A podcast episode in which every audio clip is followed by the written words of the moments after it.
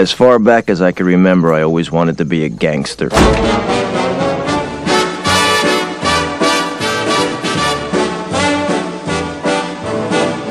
I know I'd go from rags to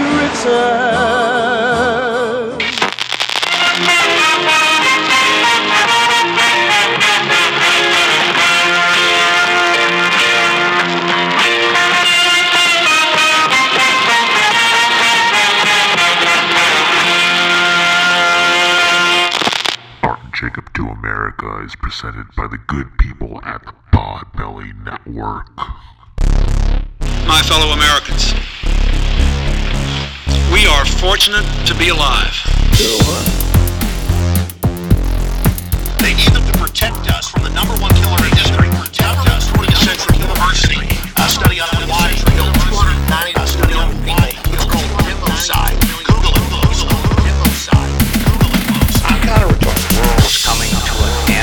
Everybody wants to know all the details about this line about this that we had in our possession. Had in our possession.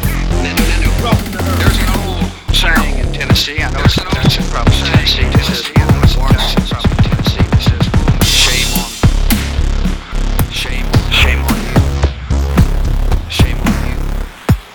You fool me, we can't get fooled. You fool me, we can't get fooled again. like we always do about this time. Boom! All right, everybody, welcome to episode 344 of the Art and Jacob Do America podcast. I'm your host, in the place to be, Mr. Jacob Pete, and sitting right across from me, wearing his lovely, lovely Los Angeles Galaxy hat, Oh yeah, yeah, yeah. is the Brown Recluse, Mr. Art Trail. Art, say hello to the millions. and millions. Guys, what the fuck is up? Guys, go to cavemancoffee.com, check out their entire inventory. They got the coffee beans, they got the hibiscus tea, they got the cacao butter, they got everything your heart desires. Use promo code America at checkout to receive 15% off. Tell Aaron Jacob sent you. You know, take a picture of yourself drinking the hibiscus tea, chugging nothing but straight up cacao butter. Just melt it and drink it. That's how they recommend it. But yeah, use that hashtag Caveman Coffee. Use the hashtag Art and Jacob Do America. We appreciate it. They appreciate it. Yes, and speaking of sponsors, guys, I need everyone to head on over to suikerapparel.com where the great and powerful Nicole Smith Bosch has put together an illustrious array of merchandise for your consumption pleasure. So Christmas is pretty much next week, so I don't I mean I don't know, you might want to throw down like twenty five dollars for express shipping. I don't know if that's how much yeah. it costs. By the time this episode comes out tonight or tomorrow, whenever you're watching it, that might be over by then. But it's always a great time to get those you love, want, or desire something from suikerapparel.com. Or maybe perhaps look through her whole store, buy something for somebody that you love, or buy something that you love, want, or desire from her store. Um, and, you know, but put that all in your bag. But before you hit checkout, this is what I'm really trying to say, guys. Before you hit checkout, guys, I need everyone to enter promo code Art and Jacob, and Nicole will give you 10% off your entire purchase. But Art, we're not here to talk about how Christmas is rapidly approaching, and just last week it feels like it should have been Easter, uh, or the melting of cacao butter into your lovely, luscious, fresh cup of Joe. Art, what are we here to talk about? We're continuing our list of our favorite movies of all time, our personal favorite movies of all time. That's right. If you haven't listened to episode uh, part one, I guess, where we talk about number 10 through number 6, Mhm. go back and listen to that shit. It was incredible.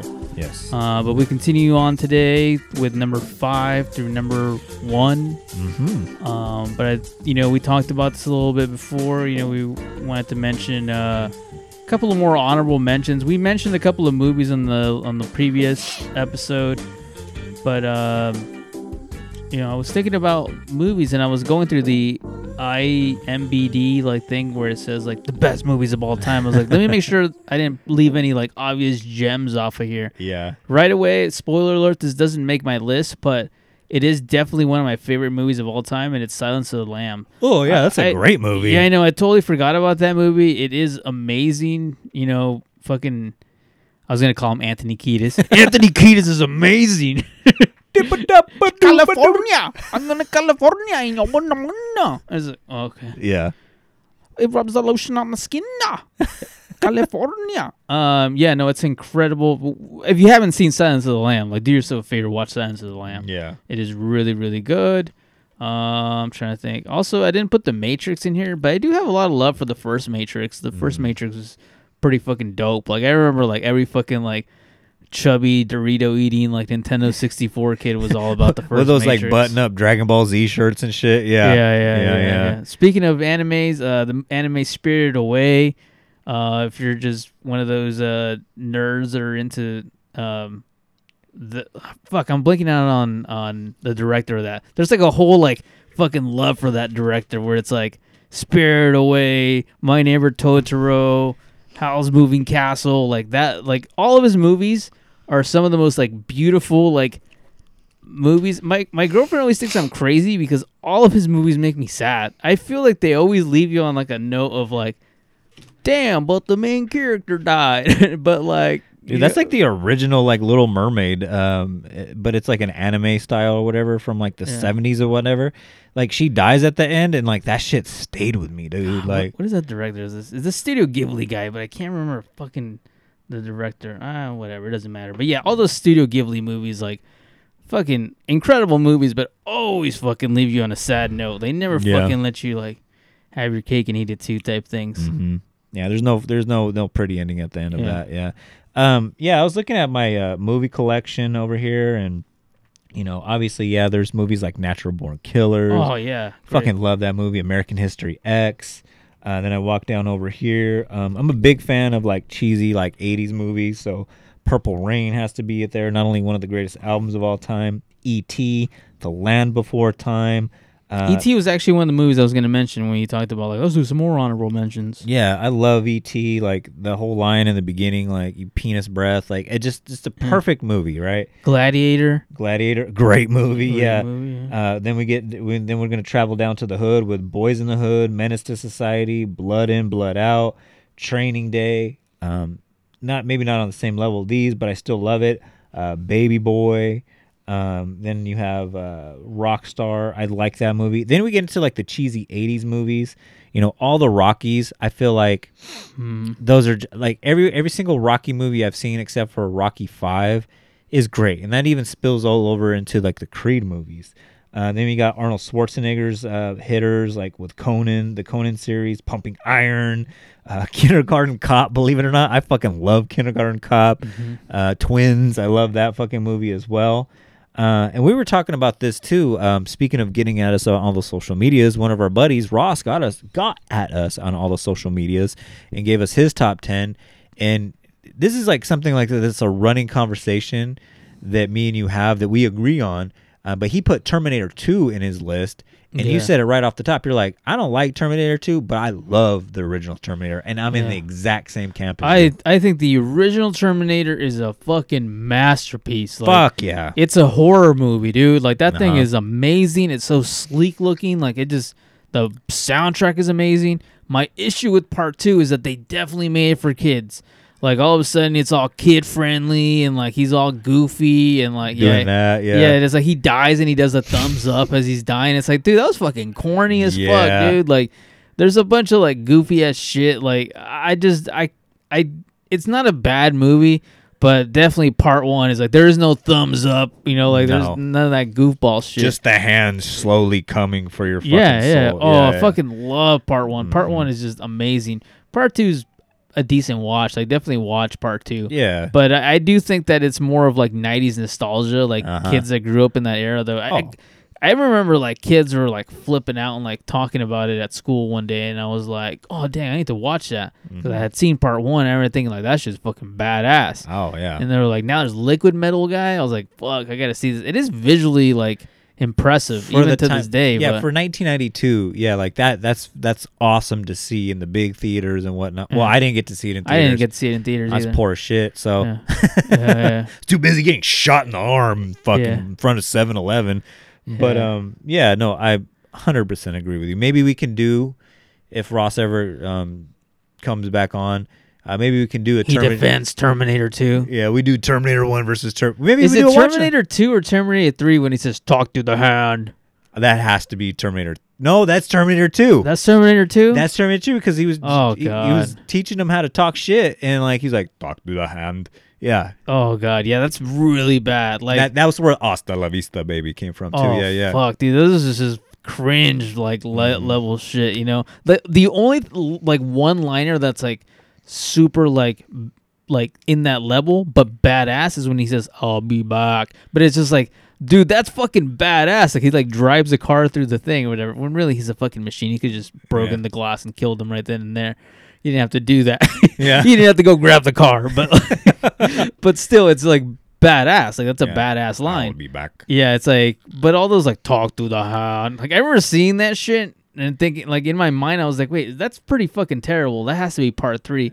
But if it is part two, Part two. oh fuck, dude. And part two is also the one where they play Bad to the Bone, where he goes to that biker bar. Yeah. And it's like Bad to the Bone, and I was like, this is fucking cringy, dude. This is Secret of the Ooze level shit. You know, like, like, tur- like tur- Turtles Part One, one of my also favorite movies. It's not gonna make my list here today, but Yeah. I love the first Ninja Turtles movie. I think it's badass. It's kind of dark. Like Raphael keeps saying "damn" every like mm-hmm. time something happens. yeah. You know, I was like, I thought it was badass. But like part two, Secret of the Ooze, where there's like Vanilla Ice is there, and they made it super kid friendly, and they couldn't get the rights to to Rocksteady and Bebop, so they did like Sasha and or, Tokka and Rahzar. yeah, it's like I do not consider those people canon. Like this is this is fucking bullshit. You might as well have like a liquid metal guy in here too.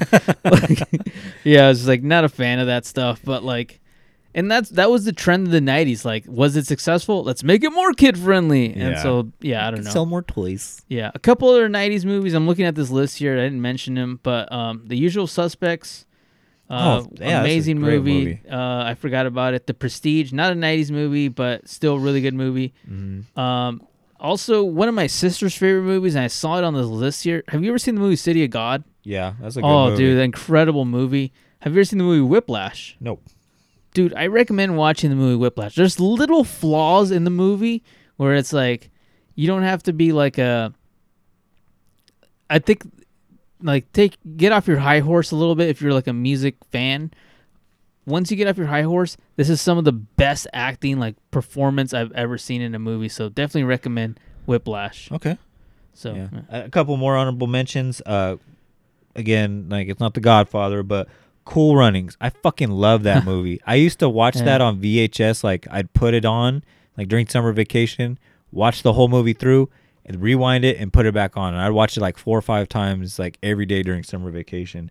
Even when it comes on to this day, or you know when Disney when Disney Plus first became a thing, that was one of the first movies that I watched with like heavyweights and those like era of Disney movies kind of thing. Also, too, um, this is my dream scenario.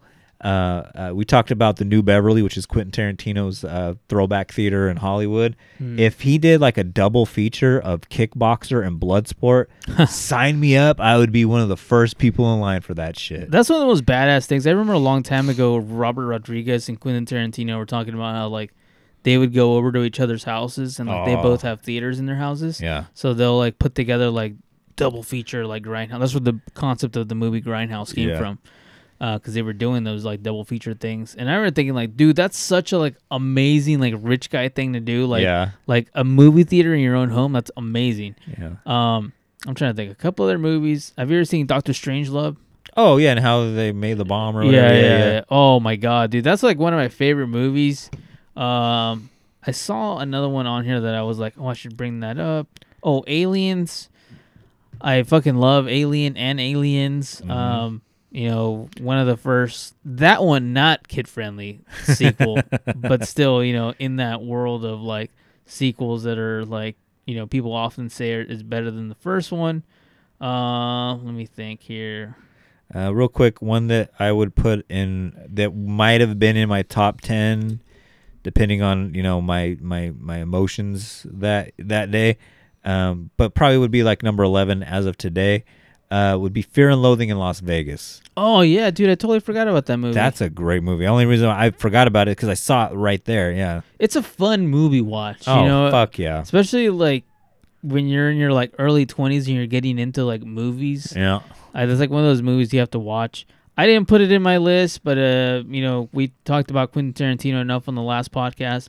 But D- Django Unchained, I fucking love that movie. Just Mm-hmm. didn't make my my top movies. Um, but yeah, I I love the movie. I think it's it's probably his funniest movie to be honest with you, I, in my opinion. Yeah.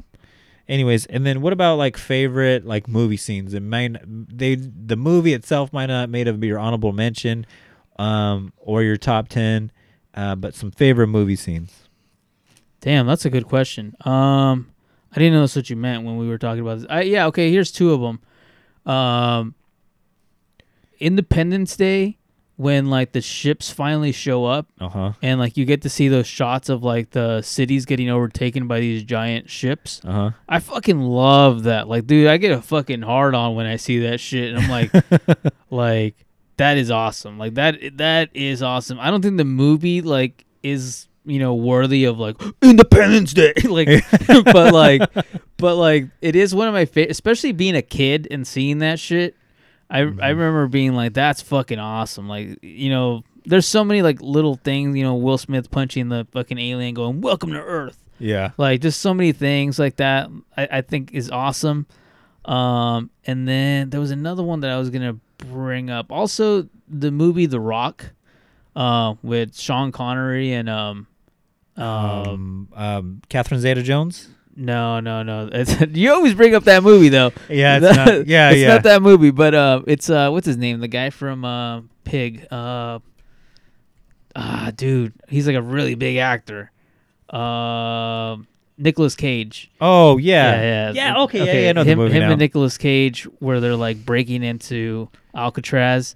Uh, the scene where they finally go into Alcatraz, right, and like Sean Connery's like timing like the fire or whatever from the from the from like the broiler or whatever the fuck that is. Like it's fucking badass. Like that whole like going into into uh Alcatraz scene is like fucking amazing. Like I as a kid I was like this is the most incredible thing I've ever seen. Like nice. but yeah, yeah, those are those are two movies. Definitely did not make my my honorable mentions. I don't think they're that great of movies, but definitely get a kick out of those movies. Nice. Um, mine like it's. I didn't mean for it to be like this, but um, these are all very. And these, mind you, Oh, these are. All, oh, go ahead. Go ahead. Give me one more. We kind of talked about this right before we started recording, but um, because I was playing a song and it was from the theme song for the movie Up. But the opening scene, like the first like 15 minutes of the movie Up, like that shit made me cry like hardcore. Where I was just like, that is like the saddest like thing. Like every I I have trouble watching the movie Up just because those first 15 minutes are just so like emotional. em- Emotional. yeah, that is a roller coaster. Yeah. So it's like, yeah, the movie, the first like 15 minutes or whatever of the movie up, Yeah. definitely uh, pull at the heartstrings. Well, speaking of pulling, pulling at something here. I didn't mean for these scenes to come out, you know, all in like the same kind of category of movie scene. Yeah. Um, but they're definitely some of my favorite scenes in cinema that didn't make my uh, list at all. But um, you know, first off the top, when we talk about scenes like this, uh, it has to be Salma Hayek's dance scene in From Dusk Till Dawn. Mm. That is by far one of the sexiest things I have seen in this lifetime or the next. I mean, bar none Yeah. um, just amazing, you know. And then it just shot real well too. Not you know, aside from the fact that like it looks good or whatever, right? But just shot really well, amazing, right?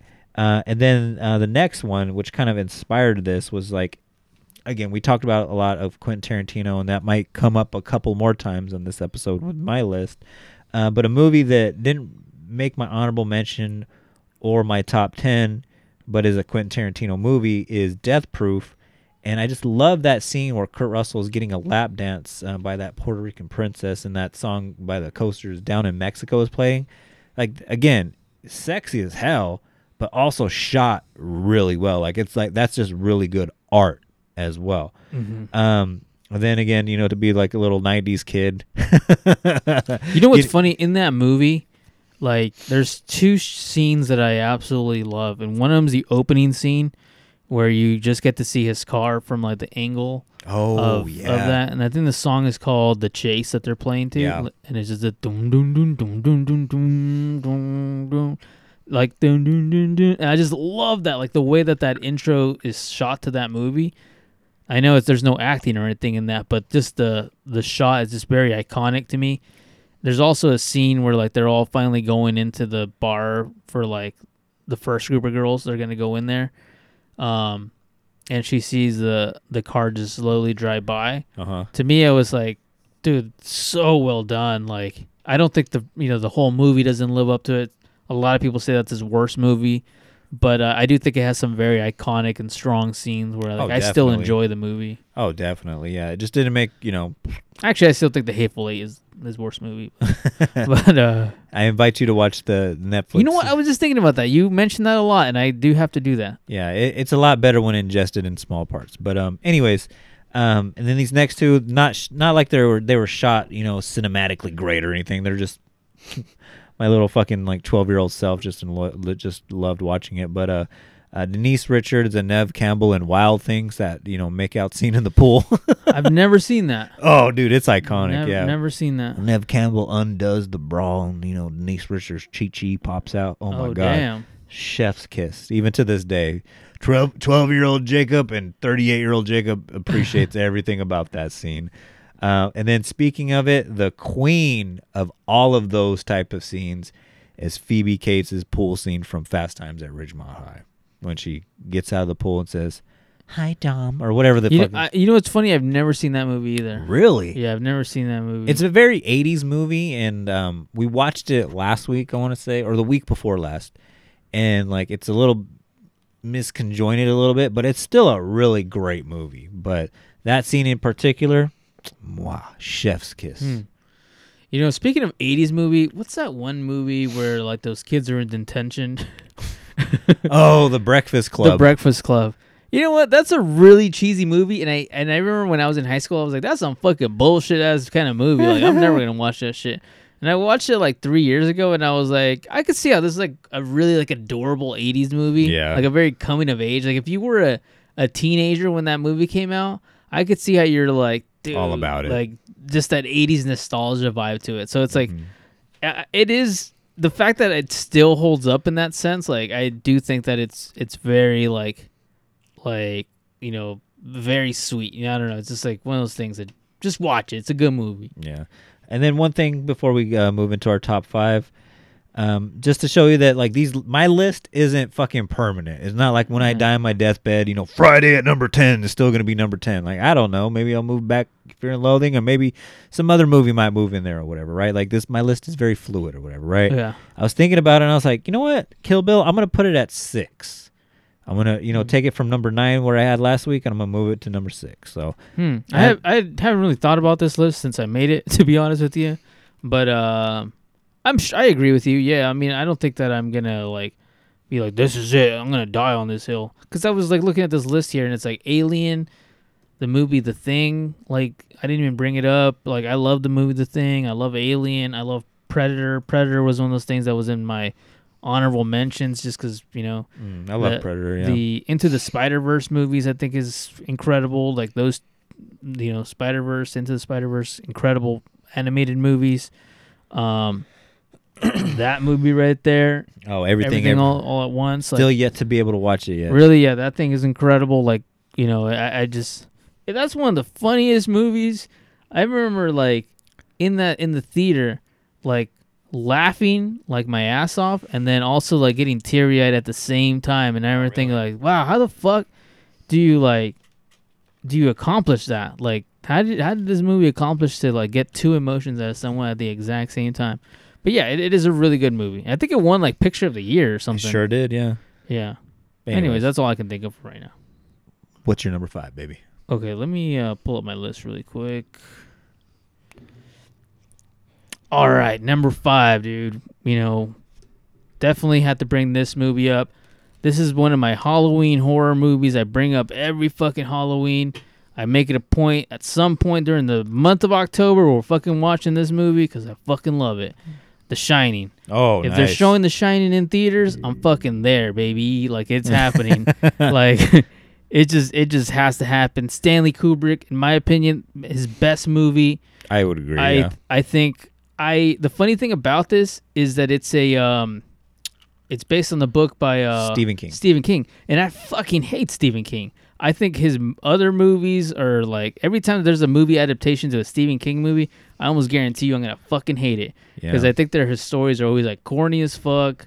Like I've just never been a fan of like Stephen King stuff in general. And I know that's like blasphemy. and We're gonna get all kinds of hate mail and say Art doesn't like anything. Nope, he doesn't. can you not like Stephen King? But he likes The Shining, and Stephen King didn't like The Shining because it didn't jive with what his Yeah. vision of The Shining was. I think it's incredible. It was like you know, it's like when you you know, like the first like hot girl you see naked or whatever, Mm. it becomes a blueprint to like.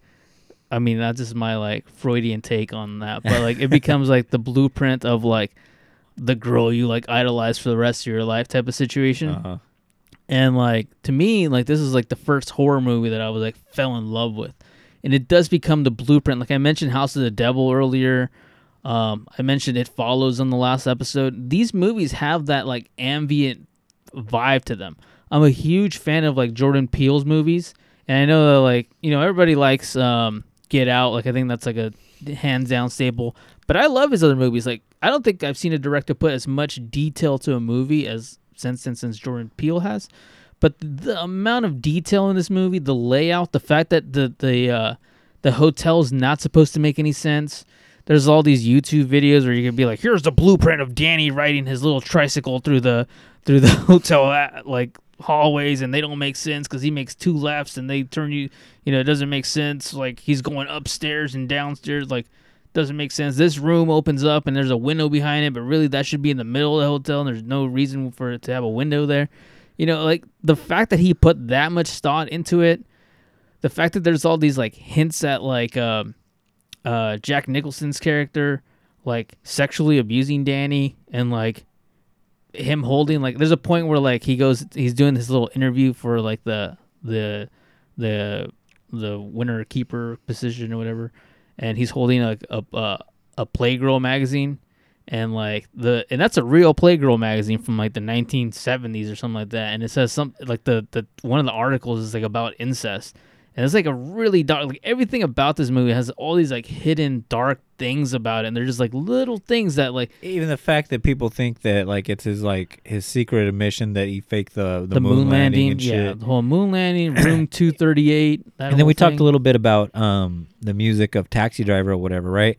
I took a film um, music class in uh, college, and this was like a- big part of the course was like the music from The Shining. Mhm. How like when they're going through the maze, like it's the same way in as it is out, kind of thing, like uh, the crescendo and decrescendo.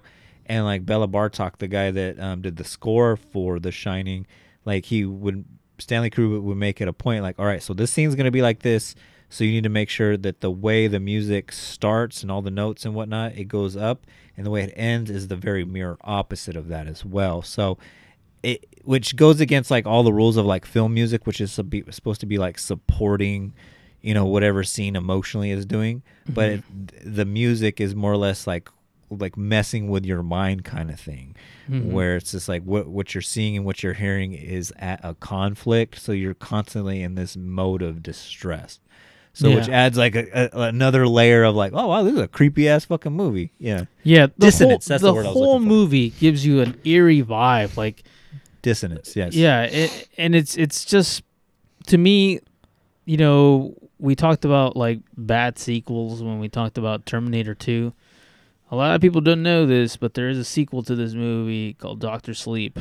And that movie fucking sucks. like it's borderline unwatchable for me. I like, didn't even bother with it because I was it didn't look. I only well. watched it because Ben posted about how he's like, "This is pretty sick. This is a pretty good movie. This is a pretty cool flick, son." and I was like, "No, it's not." I I watched it and I was like, like my girlfriend was like, "Are you even watching this? This is fucking stupid." And I was like, "No, I'll turn it off. I I can't bear to Let's watch the Bobcats game. let's just fucking watch Bob's Burgers again." but um, yeah, no, it, it, um, but this movie, instant classic. It is to me the blueprint of like what I look for in horror movies. Like mm-hmm. I don't like jump scares. I don't. They don't do anything for me. This is like if you look at this movie, it is a pretty slow burn. Like it's not like it's like he's like going around axing people in every scene. There is that, but for the most part, there is the like go him going through a job interview, him thinking everything's gonna be all right. Things kind of like Danny having a fucking seizure. Like you know, there's not a lot going on for the first. It's all setup, but it's all like kind of like this weird ambient setup where you know you're walking down like A bad path. yeah, it's like you're following these breadcrumbs of like oh man, I don't know if I, you know, if I like where this is going, kind of thing, you know. And then like when it finally happens, it it just like it feels, it feels rewarding. Like it's it's it's hard for me to be like, wow, like there couldn't have been a better ending. But honestly, I don't even give a fuck what Stephen King wrote in his book because like there's no way it was a better ending than this. Yeah. Like this is incredible. Like this guy like fucking took you to school. Even the fact at the very beginning of this movie, you see like a, a car that's crashed on the side of the road, and apparently in the book that's the car that the family drives, and that's kind of his homage to saying like that's your story. I'm not telling that story. Like when they're finally driving up to go to the the uh, Overlook Hotel, Yeah. and like um I thought that was like a chef's kiss, so like a big fuck you to Stephen King. Like I'm telling a, I'm gonna tell a better story than what you had, because I think in his he has like animals, like like uh what are those animals that are cut out of trees and stuff like that, like where you know when they when people make like bushes and they like let's shape this like a fucking unicorn or something like that. Oh yeah. yeah, Anyways, yeah. I guess in his book, like those come to life and all this shit, and they're like running around the courtyard, and I'm like, that's fucking dumb. so like, I'm glad that's not. And I guess in like the Stephen King version, because he eventually makes his own version. That was Oh, like a- really? yeah, it's like it came out like in the mid '90s, and it was like a straight to like D, not straight to DVD. Like he's straight he to put, VHS. He put it on like ABC Family or all this shit. Like I don't know. Look into it. I don't care much for that. But um, yeah, no. Stephen King fucking got his shit rocked by uh by, By Stanley, Stanley Kubrick. Kubrick. Like yeah, that's a master class on how making a movie is. And I just want to point out like I th- I don't think there could have been a better casting than Jack uh Jack Nicholson in this movie. Like Jack Nicholson to me is Jack Torrance. Like it's just like fuck, dude. It's incredible. He is just like he's just he kind of proves that like you can have a horror movie and have like amazing acting. Like to me, I, I put I put his acting like versus like you know like Schindler's List type shit. You know Yeah, like yeah. like you don't have to make a Schindler's List to have amazing acting. Like this is like Yeah. his Jack Torrance is like fucking a plus shit. Hundred percent agree. One of the best actors of all time. So, Shining didn't make my list, but excellent, excellent movie. Number five for me. So I played with this. I sometimes I, I know when we did our list of Tarantino movies, like this movie was kind of like I was like, maybe this is my favorite Tarantino movie, and I was like, no, but this, that, and other, or whatever, right? But it's still like one of those Tarantino movies that I just like absolutely love. Uh, and ladies and gentlemen, it is Django Unchained. Yeah. Um, I remember we watched this movie, you know, during this time, during It was Christmas, Christmas time, Christmas Yeah. Day, I believe. Yeah, Christmas Day, which is a, a fabulous tradition that I love watching a movie on Christmas. Um, and I just remember being in the theater thinking like, this is like such the most perfect Christmas. I had a great time with my family. Now I'm having a great time with my friends. And even like when I put this movie on, again, like I said uh, last episode, when you put it on, you can't really turn away. You can't just be like, all right, I'm gonna make it to the scene where, you know, he, you know, he gets Hildy back or whatever, or I'm gonna make it to this scene where you know they capture a bunch of, uh, you know, uh, uh, outlaws or whatever, right? Like you can't just turn away from one scene. You got to see how everything ends. Like even that shootout scene where Tupac's being played or whatever. Yeah. It's a Wild West film, but Tupac's being played or whatever, Yeah, right? yeah. Like it's just like just so awesome. Like there, like there's just so much going on, and every scene is just super fun. Like there, there's just no way to put it. Like it's super fun, and again, super quotable. You know, we were talking. Me and my girl were talking about this movie, and that scene where uh, Django and um, Dr. Schultz are going to uh, Calvin Candie's uh, house, and um, uh, Jamie Foxx's character Django, you know, he has to prove that you know he, he's a hard dude or whatever, right? And uh, one of Calvin Candie's uh, guys is like, "I'm gonna have fun walking with you in the moonlight, boy." And uh, Django responds like, "Why you gonna hold my hand?" Like, like you said, it's just all these like really hilarious lines, like which is like right up there with a tombstone. I think it's I think uh what is this actor's name? Uh, Christoph Waltz. Christoph Waltz. So this is Christoph Waltz coming off of like his master breakthrough thing at in um Inglourious Basterds. Inglourious Basterds. And I think unless you saw some like artsy fartsy movies in between that he worked on prior to coming out in this, I think most people hadn't seen what he was going to be like in this movie. Mhm. And m- one of my favorite movies, and this is like a really subtle thing. When he they finally go into town, they clear out that bar, and he's pouring him and Django beers, and this is this is a total like nerd thing, but him pouring the beers is like masterclass of how to properly pour a beer. I don't know if they made him like Take a w- class take a something. class of how to like you know you can't. This isn't going to the mint and just having some dude pour you a PBR. Yeah. He he does it in such a like beautiful way, and like I agree. I I honestly love that scene because of that because it's like that is attention to detail that's just like mm-hmm. uh, he's he's a he's a he's a German you know kind of cowboy guy right Mm-hmm. so he has the background of like somebody how someone would truly pour beer coming from like a German Germany.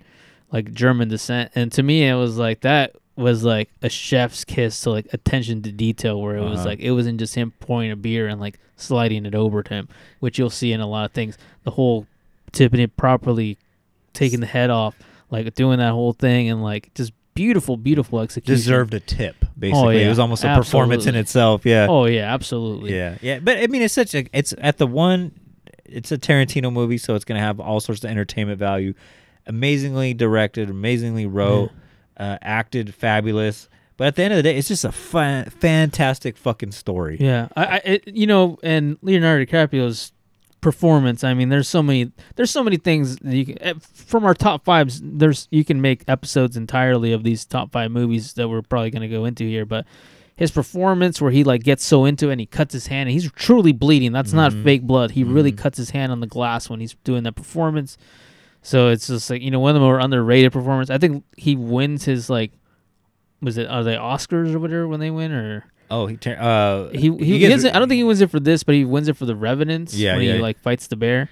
But um, but uh, yeah, incredible, incredible movie. So incredible that Quentin Tarantino for a while was working on a sequel to this, where it's Django and Zorro team up, and like they go and free all these like Native Americans. And then uh, apparently he didn't because he was like begging uh, Antonio Banderas to come back to reprise his role as Zorro. as Zorro, and it just never panned out. So it just one He's of those too things busy that's doing never, Puss in Boots Part Seven. yeah, doesn't look like it's ever going to happen now, but like, you know, just the character of Django, like, could be like an animated, like, anime style movie where it's just like incredible. You know, it's Black Samurai or Black Samurai, Afro Samurai, Yeah. uh, Blue Eyed Samurai. That whole vibe of those style of TV shows, very Quentin Tarantino ish. And Yeah. like, yeah, I, I agree. It's it's really really well done. Yeah. Number five. Yeah. All right. Number four. Uh, my number four. Going back to my list. Oh man, this is you know I mentioned The Shining. One of the th- criteria is how many times do I watch these movies. I don't want to put Shawshank Redemption, and it's just like, dude, I haven't seen Shawshank Redemption since like fucking like high school. Bush was in office. Yeah. Yeah, dude. It was like fucking the Twin Towers were falling when I was watching that shit. like it's been a minute. So uh this one, I fucking love this movie. My favorite Star Wars movie, The Empire Strikes Back. You know, shout out to Lucasfilms for letting other directors take take the wheel of like directing a, a Star That's right, Wars yeah. movie. Uh, this is Irvin Kershner uh, who directed this one. Uh, who I didn't I didn't even know that. I, I I thought the original trilogy for a long time was all fucking Lucas. George Lucas. Uh, but this is a movie I actually just watched this when I was putting this list together. This is the one that I was like, yeah, I kind of want to rewatch that one because I kind of talked about Rogue One a little bit in my honorable mentions. That was originally going to be my number twenty movie, but this one is really the one that like got me into Star Wars. Like I remember when when they decided to re-release the movies, like the original trilogy, before they were gonna do the Phantom Menace, and like I think like all my buddies from elementary school, all the like Ross and all those guys that I was hanging out with, they all went to the theaters to like rewatch them, and I was so jealous because I did not get to do that, and I was like, fuck, like Yeah. what a bummer. But I think like they right before the Phantom Menace came out, I think they released a box set. Yep. Like you got the whole big DVD box set, and DVDs were like a brand new thing at the time. like it was just, that right there. Yeah. uh, which one? The one is it? The one with Darth Vader? Yeah. Okay, yeah, that's the one we got. Like I think they had Darth Vader and Yoda. You had an option of like the dark or the light side. So like, my dad bought that, and and I remember I remember thinking like this is fucking awesome. We're gonna finally do it. And I watched A New Hope and I remember thinking like that was cool. Like it was it was it was pretty cool. Like I I I dug it. But then I remember watching this one and like just the the opening like snow, you know, scene and then doing the Battle of Hoth like Hoth and like just like I remember just being like fucking blown away like by the AT-ATs and all this shit. Like I remember thinking like this is fucking incredible. Like how did they make this like so long ago? Like this is really really cool and like you know the Han Solo character was awesome. Like the Han, Han Solo in A New Hope is like kind of tamed compared to this Han Solo. This Han Solo is like there's like that opening scene where he's telling the one of the guards and the guard is just like, "Hey, sir, you're gonna die out there. It's freezing." And he's like, "Well, then I'll see you in hell." And I was like, "Fuck, dude! Like that's fucking badass. That's not like talk to the hand. Like, yeah, it's not him going like thumbs up. I'll just die with a thumbs up. Like, like just like so many scenes like that. The classic like Leia saying like "I love you," and he's like, "I, know. Like I remember thinking like, dude, this guy is like, this is what a man should be. Yeah. Like this is fucking badass. Like, like yeah, no, I just I love that movie Cloud City. I remember thinking like, this is fucking incredible. Like, who came up with this shit? A city in the clouds. Like, this is fucking incredible. Like everything A New Hope was, this is like A New Hope on steroids. Like it was just like, and it ends on such a like grim note Yeah. like like Luke getting his hand cut off, like like I just remember thinking like, dang, are you supposed to feel like that? That's some Studio Ghibli shit. Like like it was just like you're they sh- movies shouldn't end this way. Like movies shouldn't end with like the the heroes barely surviving. Like I love it. Like to me it was just like th- this is in my opinion, this is like the best sequel to like the original like yeah, I'm trying to think real quick. Yeah, this is probably my favorite sequel to like any of my m- favorite movies. Um, I guess Aliens comes a little bit close, but this is still I think better. But um, yeah, no, I I fucking love this movie. I honestly like Star Wars movies in general are like the kind of movies I can just put on a random one and like just sit there and like that's cool. That's what I'm watching. Not so much the new trilogy. I can't really get into like those, but but for the most part, like even like um Solo, like the Oh, I like Solo- that movie, Yeah, like. I like that movie too. Um, but for the most part, yeah, I mean, it it made me like a huge fan of Star Wars. Like, I this is the movie that like just made me go down that road of like, you know what, this is fucking like dope as shit, and I've wanted to like experience that feeling again with like when Lord of the Rings came out. I was like, this is everyone's saying this is that new shit, and like I just I liked it, but I don't love it. Like it's just this one just jives with me like a fucking spaghetti western in space. Like fuck, what don't you love about it? And that was the opposite. Yeah, I wanted to like Star Wars. I still try to like Star Wars. I- Again, every single one of my coworkers and you and you know a lot of people around me like they love the Star Wars, and I'm just like okay, but I love me. But the original like Lord of the Rings, that I do like that. That is my yeah, yeah. jam. Just for me, like, I don't know what it is about like the whole like, and the funny thing, of the whole thing with like kings and queens and like all that like s- wizards and shit, like, like it never really like. Come on, fool! over- You need to listen to some Dio, man, yeah, warm yourself uh, up. It's not really my thing. Like, uh, I do like. Oh, you're like, a space boy, huh? I, I like this. I like the space stuff too. Like it's like a you know space opera with like a lot of like cowboy like spaghetti western vibes. too. samurai shit too. Yeah, I, and samurai stuff I'm like a huge fan of. Like, Uh-huh. That's like- the, that's where the whole lightsaber shit came oh from. yeah, yeah, yeah, yeah, It's Yeah. it's a lot of like samurai type stuff. I mean, the whole thing with like uh, Akira, not the animated one, but like the old like black and white Akira style of, of like revenge type storyline. Like Yeah. I'm a huge fan of, or even like um, I just mentioned it a little while ago that like Afro Samurai and like um, Blue Eyed Samurai. Shout out to Blue Eyed Samurai on Netflix. If you, by the way, if you're looking for something to watch, dude, watch Blue Eyed Samurai. But like that style of of like you know sword work or whatever, like I, I love that element to it, dude. Like I just I'm a sucker for it. I highly recommend if if you want to get into Star Wars, I would say start with Rogue One as your first one. Work your way through Rogue One, New Hope, and Empire. um, yeah, Empire, and you know Jedi. Jedi. Just do that that sequence. But um, but then this is definitely the one that like fucking like got me hooked. Nice. All right. Well, speaking of uh, movies, franchise movies, uh, I guess I'll jump into my number four here. Uh, in space and uh, legacy movies. Spaceballs. Yes, Spaceballs by uh, John Candy. No, um, I did another cop out here, and I put two movies together Oh, because I kind of we go, dude. yeah, every single Star Wars movie ever. Yeah. no, I, I hope you do not do that. Uh, but I put together uh, Avengers: Infinity War and Endgame together. Uh-huh. So just because, um, I do feel like this is like the pinnacle of like where Marvel movies, the MCU was at the time, and it did feel Yeah. like a very special time to be alive uh, when these movies were coming out, and especially with like Infinity War, like that was.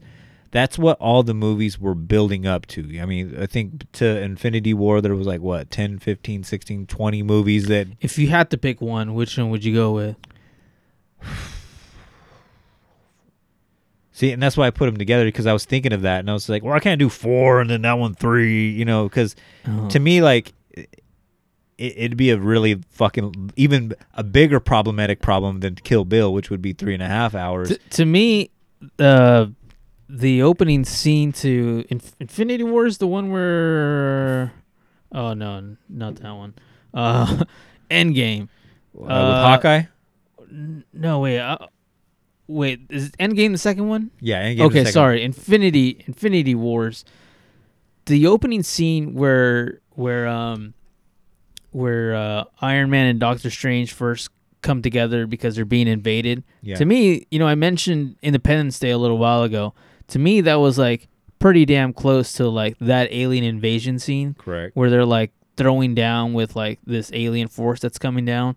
I love that. Like to me, like out of you know, I know that this one has the big crescendo where everybody shows up. You Yeah. know, like And then the girls have their own time. Yeah, yeah, yeah. it's yeah. like to me there is a little bit of like talk through the hand on in this one, even the space thing or whatever. Like there's there's a little bit of that, and I'm not saying it's a bad movie. I enjoyed both of them. I agree with you. I do think that it's one of those things that like you had to be in that era where you got to see him in theaters and people cheered when Captain America catches Thor's hammer. And all Mm-hmm. oh, that I stuff. got I got goosebumps just when you said that. You know, like, I, dude, I remember seeing that in theaters and being like, "Holy shit!" Like, this is incredible. Like, there's no way. Like, Yeah. like this is this is what we all these years like have been building up to. You know, They did it. Like that's what I kept thinking. I was like, they fucking did it because I was so used to being like let down by big. Fr- oh, we're gonna do it. We're gonna. Oh, it's a Yeah. letdown kind of thing. And they actually did it. They did like I don't know how many movies that built up to Infinity War.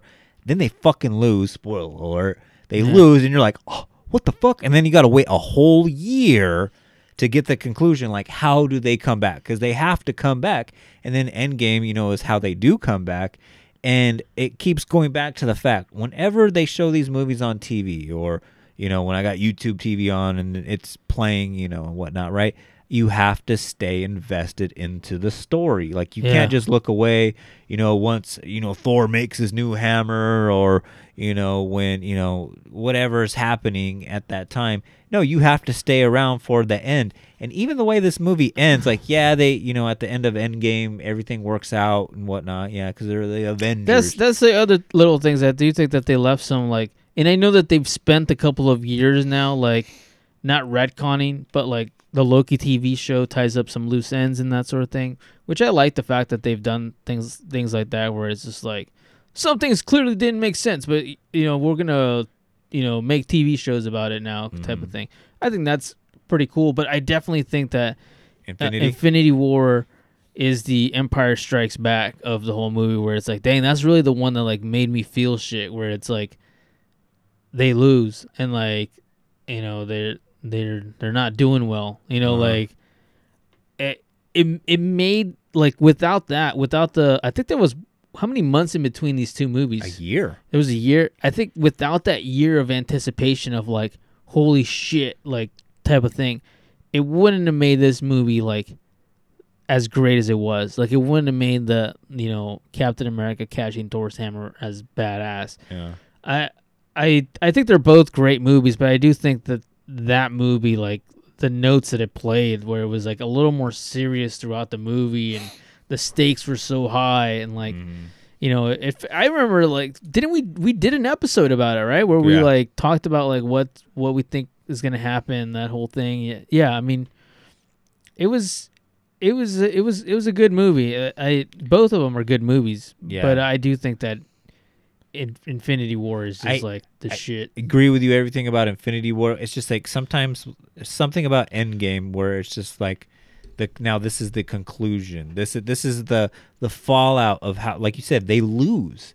This is how they feel. Like you know, fucking you know, Black Yeah. Widow. Her hair turns a different fucking color. Fucking Captain America's leading a. Fu- of course, if Captain America can't be America's hero, he's out here, you know, leading a fucking focus or not focus group. Uh, uh, ah, like like AA meetings and Yeah, shit. yeah, you know yeah. what I'm saying? Like you know, and then like you know, Thor. Of course, he turns into a goddamn alcoholic or whatever, right? I do think those are the notes that like kind of like you know obviously Ant Man does a lot of comedic relief type things in this the whole time travel thing or them turning into a baby like Thor being in like an alcoholic or whatever you know like there's those types of things that are just they're you know they border on the talk to the hand thumbs up type of situation you know you know they're, they're a little more in that thing. And then you had to do it because in the previous movie was so dark that you couldn't mm. just be like more darkness type of thing. Yeah. you know then it just turns into the dark knight you know Yeah. it's just like you know and i get i get why they hit those notes and they have to go there but i definitely think infinity war is a superior movie. Yeah, I mean,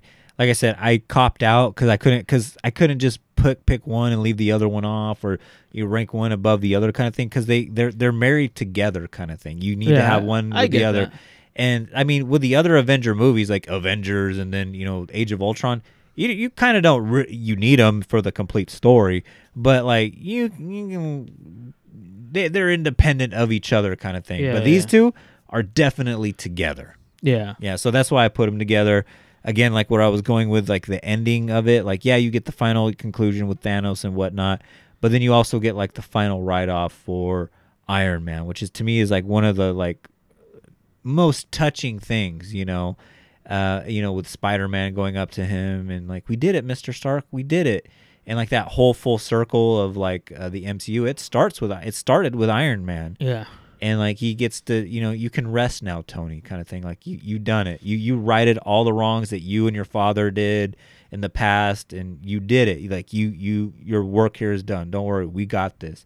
And then you get uh captain america his his write-off you know from the mcu kind of thing where it's just like i spent so much time putting my country first that i never thought about myself where it's like i'm gonna go ahead and get the girl kind of thing and I thought that was beautiful as well. It was a little Forrest Gumpy, and I know you don't like that, but to me, like that was the part where I was like, you know what, right it's, there. it's it's good yeah I, I i enjoy the movie i didn't feel disappointed oh, not at the, all. in the movie but uh I think we both saw it multiple times in theaters. yeah i uh i i just think part one is just like damn Oh, the yeah. anticipation that was left over a year you know the fact that there was like entire youtube channels dedicated to like trying to figure out what's gonna happen type situation you Yeah. know? i uh i you know pretty awesome it, it changed the game as far as like Oh yeah. now I feel like there's like YouTube channels that are like, what's gonna happen on next season's uh, New Girl? And it's like, and it's like, it's, Is it's that not, still a show? I don't know, dude. But uh, it's it's just not the same, you know. It's Shout like, out to Zooey Deschanel. Anyways, what's your number three, baby? Number three, one of my favorite movies. This is a movie I uh, I showed this to my girlfriend. I was like, you gotta see this movie, cause she she's also into animated movies. But I was like, you gotta see this movie. One of my favorite movies. I put this movie also on my favorite horror movies of all time. Uh, there's a movie called Perfect Blue, Okay. animated movie by Satoshi Satoshi Kon, and like it's just. I actually the first time I encountered this movie, my buddy Daniel was editing music videos to his his band, and he was using clips from this movie, mm. and I was like, "What the fuck is this? Like, this is weird looking. Like, wh- what are you what are you scrambling together here?" And he's like, "Oh, it's from an anime called Perfect Blue, dude. It's fucking sick." And when I watched it, dude, I was like, "This is, th- there's no way like you could have made this in live action. Like, I'm sure a really like genius director now with the technology that we have now could get away with some of the stuff that they were doing in this. But as far as like a psychological thriller that has only gotten better with age, as, as we move to more and more of a technology like overwhelmed society, this movie just fucking has aged like fine wine. And I think let me. I think I wrote down the year that it came out. I think it was ninety seven. Yeah, ninety seven. Yeah, ninety seven. It's it's one of the most like frightening movies slash like like you can't look away. And you you said it with like um Django, where it's like you can't just start one scene and be like, all right, I'm just gonna watch until this happens, because everything just blends so well into each other the only equivalent that I, I could think of is like a Pink Floyd album or like those Nine Inch Nails albums where like you know like this song blends into the next song. There's scenes that literally blend into each other like uh, and I I don't want to spoil that much to this movie because it is more of a psychological thriller and it is basically like the first time you watch it will be the best time you watch it just because it's Shock value. yeah, there is a little bit of shock value, and there's also that conversation of like, what did you think? What do you think happened? Was this, you know, what was this all about? You know, like I like that element of this movie that like, I think after I showed it to my girlfriend, my girlfriend and I had like a fucking like hour long conversation about like, yeah, but then this, but then what was that all about? And like that whole thing, you know, like. It, it's those types of movies that like really make me like get into movies where it's just like it's not just the going to the movies and going home and now let's go get some fucking Taco Bell and like whatever like that's cool like don't get me wrong there are movies like that that I'm like cool with seeing you know but the kind of movies where it's like okay let's talk about like what'd you think about this and you just fucking rant on about like this and that and just being like the most clever animation. The fact that this was in '97. I mentioned Vampire Hunter D at my number ten, I believe. Obviously, Vampire Hunter D had a couple of years of like technology to help it get along with it. This one was just masterclass in animation and like the psychological elements to it. I don't think you miss anything. If you, I've seen it dubbed and I've seen it like with subtitles. You don't really miss anything if you Okay. either one. So if you're gonna watch it dubbed, fine. It's no big deal. In fact, I think it works better because paying attention to like the little details in I don't want to spoil any of I, I honestly like I'm so like fanatical about this movie that I don't want to spoil anything about it. Don't say too much then. Yeah, it's just but I I just I just think that like the the first time watching this movie is like fucking like the usual suspects level type shit. I remember seeing the usual suspects the first time and thinking like, wow, that was incredible. But this is like you know, like and it's not even the ending. The ending is like not even the best part about it. It's all the things that are just happening to to the main character. And like the the psychological elements. It's very R rated, so I don't recommend if you got kids and you're like, let's watch a fucking animated movie. Come here, Archie. Sit This right is here. like Studio Ghibli shit about to happen. We're gonna watch some Japanese anime. Is like there, there's a there's a rape scene in this movie. Like oh, just I just- saw that just- as I saw when I was looking up the scenes on here. I I was like, dude, uh, oh, and it's, if I'm gonna say a favorite scene, I'm gonna say the rape scene. No, I'm just kidding. no, uh, you know, if, if I do have to say like a favorite scene in this, uh, damn, that's a a really interesting thought of like if I had to say like that's my favorite scene in that movie. Um, hmm. You know what? There's a there's like a character in this that is like kind of in the background of the movie a lot of the time um and you see the one of the times where you see him in like an elevator and it's a pretty iconic scene is like pretty chilling because it's it's definitely the first time we're really meant to feel like oh I don't know what's happening. Like I know what's happening. It's not like you're lost while watching the movie. You're not like, who's that guy? But like but you finally realize you don't know where the story's going to go. And I think that that's one of the the big cool things about this movie. It kind of reminds me of Jacob's Ladder. Shout out to Jacob's Ladder. Didn't make my list, but like it's like an animated Jacob's Ladder with way more psychological elements to it. Mm. and like I just you know a plus movie. I don't know if you're looking up reviews right now. What people say. Well, I'm looking up the where New to York stream. Times. No, I'm just- Roger Ebert says that rape scene was a class. that rape scene was a must. Richard Roeper says No, it was mid. It's, it's No, funny because it's like it really is a really important scene in the movie. Obviously, if you're gonna put a rape scene in, in it, It better in mean something, yeah. It, it and it and it really does. Apparently, there's a sequel to this movie which I have not seen, uh, but it has almost nothing to do with this movie. A- apparently, I've not seen the sequel, so I don't don't quote me on it. I've I've known about the sequel for about two years now, and like I've been putting it off because I'm like, there's no way it's gonna be as good as Perfect Blue. Um, so yeah, that's pretty much all I have to say. This is one of those things where it's like it's like the usual suspects. I don't want to spoil the usual suspects if you've never seen that movie, but it's like it's like the twist of this movie isn't happening at the very end. It's happening throughout the movie. Like it's literally walking you through all these places that, you know, you're meant to just like question what's happening around you. And if you're like me and you have no idea what Art's talking about on this movie, we are able to uh, stream it if you have AMC Plus, or you can rent it on Apple TV. It's on Shudder. Oh, it's on Apple Plus too? yeah, Apple TV, Amazon, Vudu, uh, Google Play, and YouTube TV. So Oh, pff, perfect. YouTube TV has like super high quality streaming. Do it on that. there you go. That's your number three. That's my number three. Yeah. All right, cool. So my number three, uh, we've already talked about this movie uh, last week, uh, but it was so good it made a return. Um, I think this is my fourth or fifth Tarantino movie. Uh, just like you, uh, when we did Tarantino's uh, top movies, in our opinion, a list that you, an episode that you should check out. Uh, this surprisingly was my favorite Quentin Tarantino movie, and I still stand by that fact.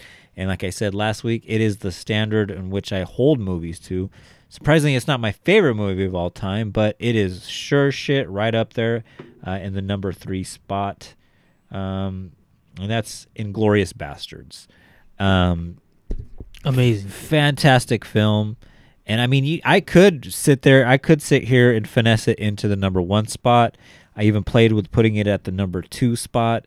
Um, but I feel like, you know, we'll, I'll get into it a little bit later. But uh, everything that we said last week, just just amazing. You put on the movie, it's like a good record, you know, a vinyl record. You drop the needle anywhere, it, you're gonna hit a great classic scene, no matter where you land at, and you're gonna want to finish it to completion. Uh, I noticed like during the life of this podcast, uh, if anybody watches our YouTube channel, uh, when I put together those videos, there's always like scenes that I intercut to like strengthen a plot line, and it's always like you know Brad Pitt, you know, you know in his character, or uh, Christoph Waltz in the Hans Landa character, or you know if we're doing like a victim thing, it's always like Shoshana, you know, like her Mm. character or whatnot, right? So I, I've noticed like just organically, like when I take gifs or pictures or whatever to strengthen a point made when we're talking about a conspiracy, or whatever, it's like I'm always drawing from Inglourious Basterds. Again, a fantastic story.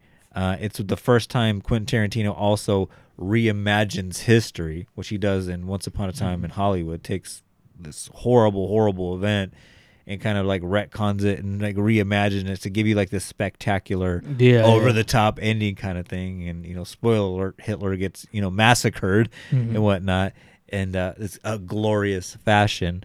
Uh, but just amazing film, like you were saying with Django, Christoph Waltz, just like his attention to detail, whether it's like him, you know, getting his pipe out and smoking it, drinking a glass of milk, Mhm. like everything that he does, he does it with so much gravitas, or just like it's just so like over the top but beautiful kind of thing. And Yeah. yeah, a little bit of that is probably just like his European ways, but then also too like just you can tell like Quentin Tarantino is just like, hey, the way you drink milk, like do more of that. You know, like Yeah. the whole fact like of how he's holding it, kind of thing. Like it just just uh, the the, the acting without words kind of thing that everybody does, even Brad Pitt.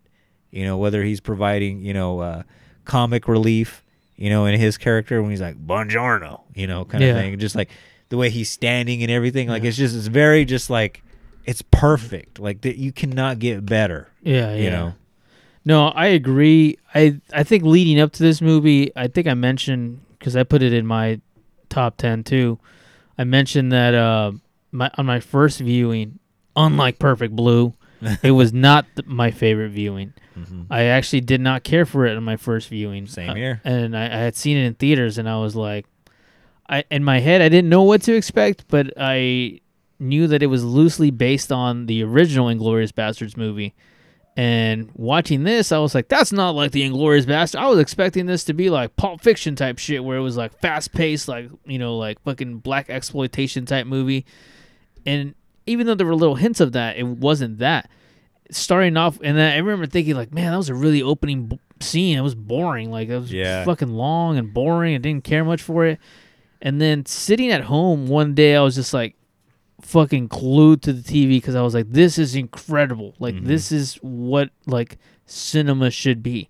And I agree that it is my favorite Quentin Tarantino movie as well. There's a scene where they're, you know, Rosh Hashanah finally like comes face to face with him for the, for the first time In the restaurant. in the restaurant, and they uh, put whipped cream on their on their on their little pies or whatever. Dude, again, same thing I said about uh, about uh, Django with the beer and how it's properly done. How they do the little like the little like Cream. whipped cream thing on top. That is properly done. Like he didn't half ass. He didn't have to add that to the movie. Like it didn't have to have to happen. You know, this is not something that that was needed to. It didn't need to happen. And like he added that for just like the beauty of the scene and like the way he zooms in on it. He didn't. He wants you to see this like being performed. Incredible. I mentioned how this was kind of again acting without words kind of thing Yeah. because he's in, in your mind you're thinking like oh he knows that that's Shoshana that she was hiding under the dairy farmers you know uh, floorboards kind of thing Mm-hmm. he even tells her like because she's like trying to hurry up and get the fuck out there because she doesn't know if he knows if that's her or not and he's like uh uh uh wait for the cream you Yeah. know and like he's like he make he's like they're Tarantino and Christoph Waltz his character are both doing this thing like they're making you pay attention Yeah. to the cream. And it's just like oh shit is he doing it because he really wants this lady to eat the cream? Or is it because he goes I know you were hiding in a dairy farm kind of thing? And it, it, it's just layer upon layer upon layer. It's just great acting great scene suspenseful funny uh everything and anything you want out of a movie. This movie's got it Yeah, I I agree. I think it's such a like, it's his most cinematic movie. Mhm. You know, Kill Bill Volume One is probably like right there with it, but it's you know it's it's incredible. Um, I mentioned um, There Will Be Blood, and now like the two movies are kind of like this is kind of a rebuttal to his you know There Will Be Blood um, movie, and how he wanted to prove that he was still like top and you know you know one of the top directors in the game type of thing. You know, and I think he does. I, I- do think that's his best movie, and I, I love that movie. yeah yeah and if at the top of my head I, you'd be like what's your favorite Quentin Tarantino movie and I'd be like ah, ah Pulp Fiction Kill Bill like it doesn't register until you really sit down and think about it and you're like no it's Inglourious Basterds Yeah, I agree. I agree with you. Glorious Bastards is up there for me too. all right number two Art Number two. Oh man. All right. You know, as I was doing this list and I put this movie up here, I was like, man, I'm like every single movie in here is like really moody. Even the Star Wars movies, like the moodiest Star Wars movie, The Shining, Perfect Blue, super moody the whole way through. And this is, and you mentioned something. You were like, oh, you you like the space stuff instead of like the kings and queens and wizard shit. This isn't really in space, although it kind of is. Uh, but my number two is the original Blade Runner, Mm. 1982's Ridley Scott's Blade Runner. It's such a like dark and grimy world. It- it- you know, if you told me Taxi Driver took place in this universe, I would be like, yeah, yeah, Taxi Driver could happen in this universe. Do Like, you know what it- you need to do then? If like you really, this is like your number two favorite movie of all time. I, I don't know if Warner Brothers still has it, but in their studio tour, they have one of the original set pieces, and I believe, if I'm not mistaken, mistaken, it's you know, and it's behind like glass and shit, but you can get like like right up on it and shit or whatever, right? Like a fat kid at a buffet. Uh, but it's uh, an original of R two D two, like like that's where that cityscape came from. Is like the inside of the costume of the original R two D two. So not only are you getting like that part of it, you get to see you know a, a Blade Runner set, but you're also seeing like a Star Wars uh, prop as well. Yeah, well, that's awesome. I didn't know that. I didn't know that where the, the Universal Studios you said? Uh, Warner Brothers. Uh, Warner Brothers Their Studios. their studio tour. Interesting. I did not know that that was there. Um, but yeah, I, I think as far as world building, besides Star Wars, I would say Blade Runner probably has the second best world that they've built. Um, I also just want to keep, you know, if we're if Jacob's gonna get two movies in one, Uh, do it. You know, Blade Runner twenty forty nine. I won't say equally as good, but like, fuck it. If if you, if there's gonna be like a best sequel to a movie, that's how you do a sequel, where it's like you're not gonna fucking just be like, remember this guy? Like, you know, it's it's not that. There's no talk to the hand moments in these in these movies. We just shitting all over T- Terminator 2. aren't we? Yeah, it's just like, but it's like so easy to shit on it. Uh, There's no Vanilla Ice. There's no Sasha and Ratar or whatever. Tokka and Rahzar. Tokka and you show some- Rahzar. you show some goddamn respect, okay? you know, there's no, there's nothing like that going on. Uh, but you know what, man? Like, this movie is just so like moody. I I love the fact that there's it's like it's raining the whole time through. I remember I I was a big fan of this movie for many years. And then a few years ago they showed it in theaters and I was like and it was to be the like the how it was meant to be seen, you know, for the first time. They were about to release that version of it, like the like like Oh, that's the other thing. Very controversial thing about this movie. There have been multiple versions of this movie. There's even a version where they took s- scenes that weren't like put into The Shining and they put them into this movie, and then they had uh, like just dialogue saying like, "This is what happened," just so you guys can go home safely. That this is what happened. This character ended up with this character. Everybody lived happily thereafter, type thing. And everybody hated that when that came out because apparently the studio was like, nobody's gonna fucking get this movie. This movie's like fucking weird. Sci-fi movies are fucking weird. we fucking blew it with this movie. Ridley Scott, you're never gonna make it in this in this world. Like you're just you're gonna be a nobody, bro. And like once like the director's cut came in, and I was old enough to have the director's cut be like my first version of this movie. Like it is one of those kind of like weird movies where like you do have to watch it like once or twice to be like, what was that all about? And then you finally get on a second viewing where you're just like, huh, that's kind of an interesting thought of like, of like, was that character human? like type of thing. I don't want to spoil too much again if Yeah, it's people a- haven't seen it. It's a but- movie I still haven't seen yet. Oh, you haven't seen it yet? I've never seen oh, it. shit. Okay, yeah. So like, yeah, I don't want to spoil even less then. So like, because I do highly recommend it. It's it's not a super deep movie. I think Perfect Blue is like one of those movies that's like, oh, you really shouldn't spoil anything about Perfect Blue, but it's basically this like bounty hunter for robots, and it's like even the way he does his his assessment of of who is human and who isn't is like really fucking badass and like way ahead of its time. And like when he's like asking like these robots these questions of like okay if you saw a turtle and it was flipped over and it was dying what would you do? And like just like these kind of like weird little like moral questions type of thing.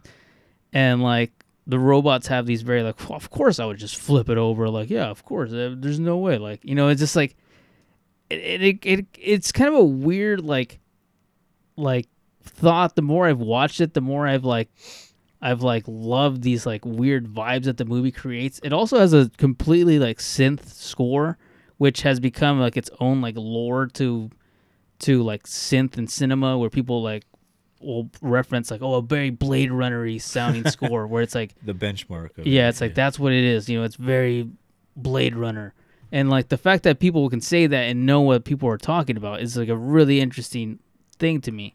Um, I don't know. I I fucking love this movie.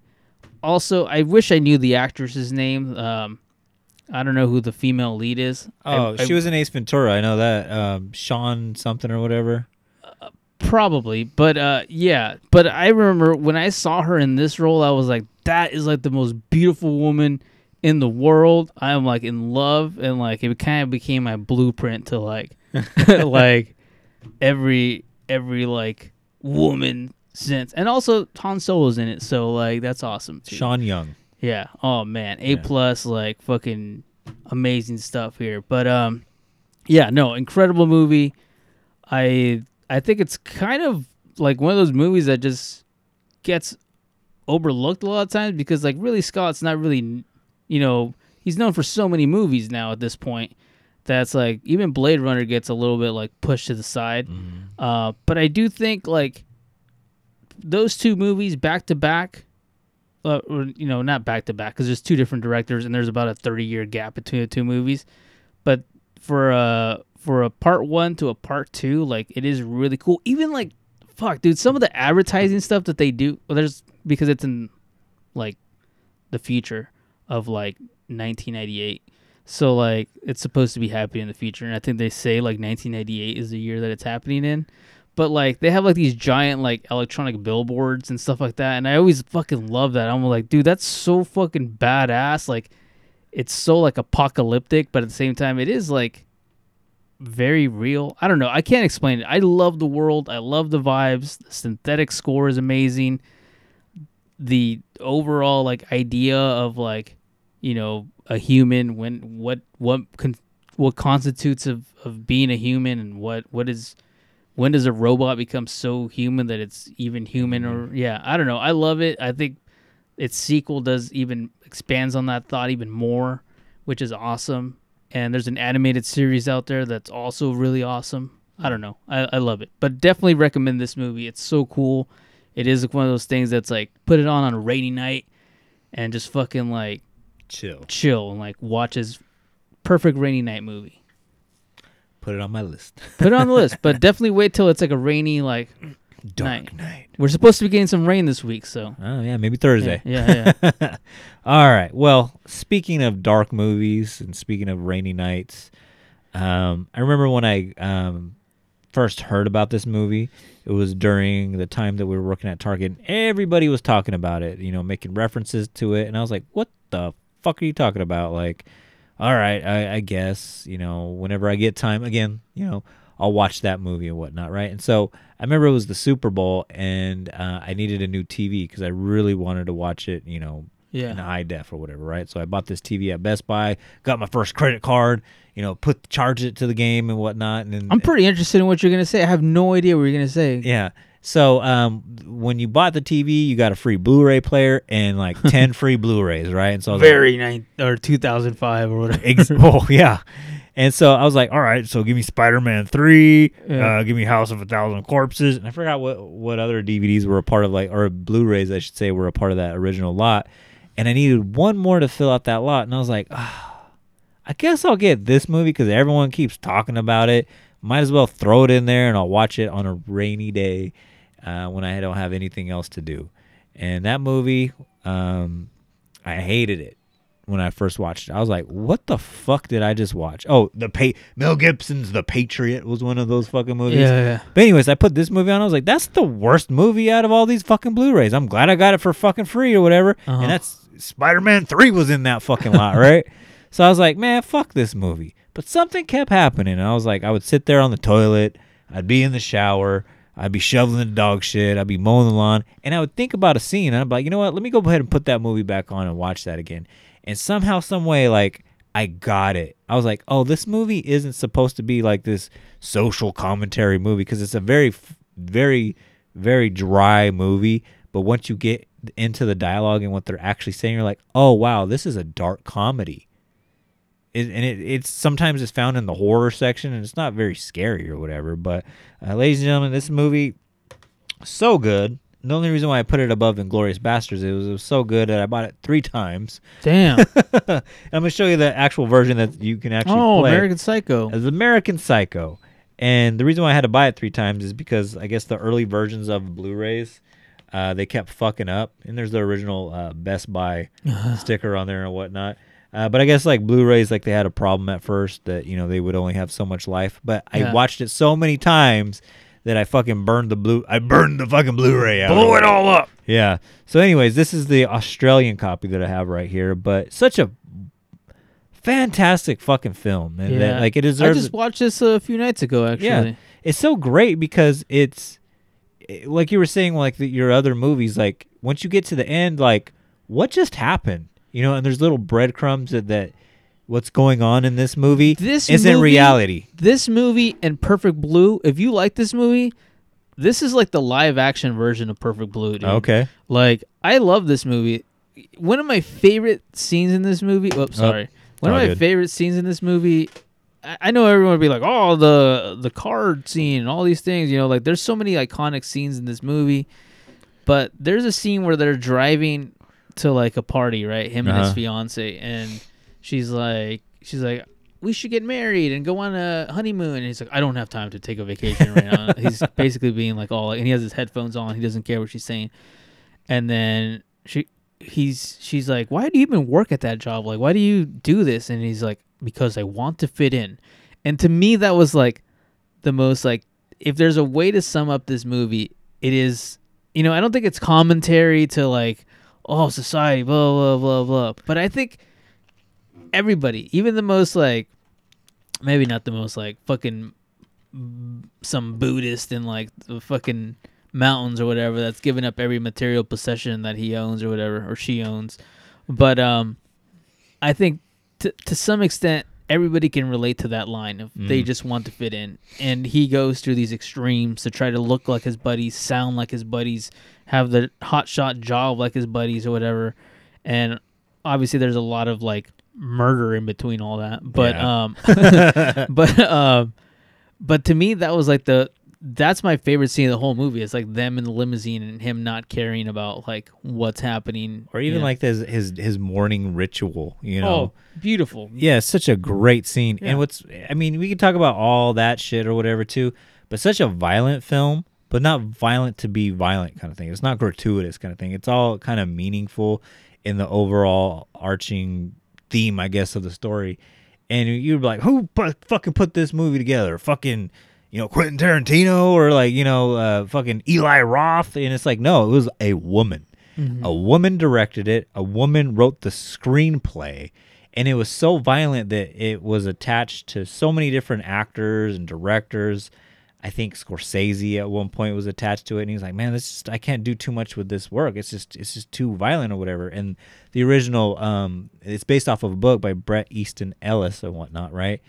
He, his work was so abstract that like people just couldn't they just didn't get it. They're like it's just a violent film. It's just murder porn. And uh, the lady that actually i forget her name i should probably should have wrote it down. This movie could be its own episode i guess. But uh, she was the only one that got it. And the lady who wrote the screenplay again a lady wrote the screenplay to this. So it's just like that's to me like it's such a like it's such a, a paradox, right? Because Mhm. it's the main character, Patrick Bateman. He has so much contempt for every single woman in his life that you would think, like, okay, Eli Roth put this together, or you know, like one of those kind of directors, kind of thing. But like, no, it was like from an actual woman. And when you get down to it, like I said, it's a dark comedy because it's just like, oh yeah, this is how we view those type of men, you know, kind of thing. And it's just like, oh, and when you look at it through those eyes, you're like, this becomes such a greater movie. And again, I had originally Inglourious Basterds at number two, but I just think like I've watched this movie so many times. There's so many, to believe it or not, so many more quotable lines in this movie. Yeah. And as great of a job as Christoph Waltz did as Hans Landa, the, the, the Jew hunter or whatever, right?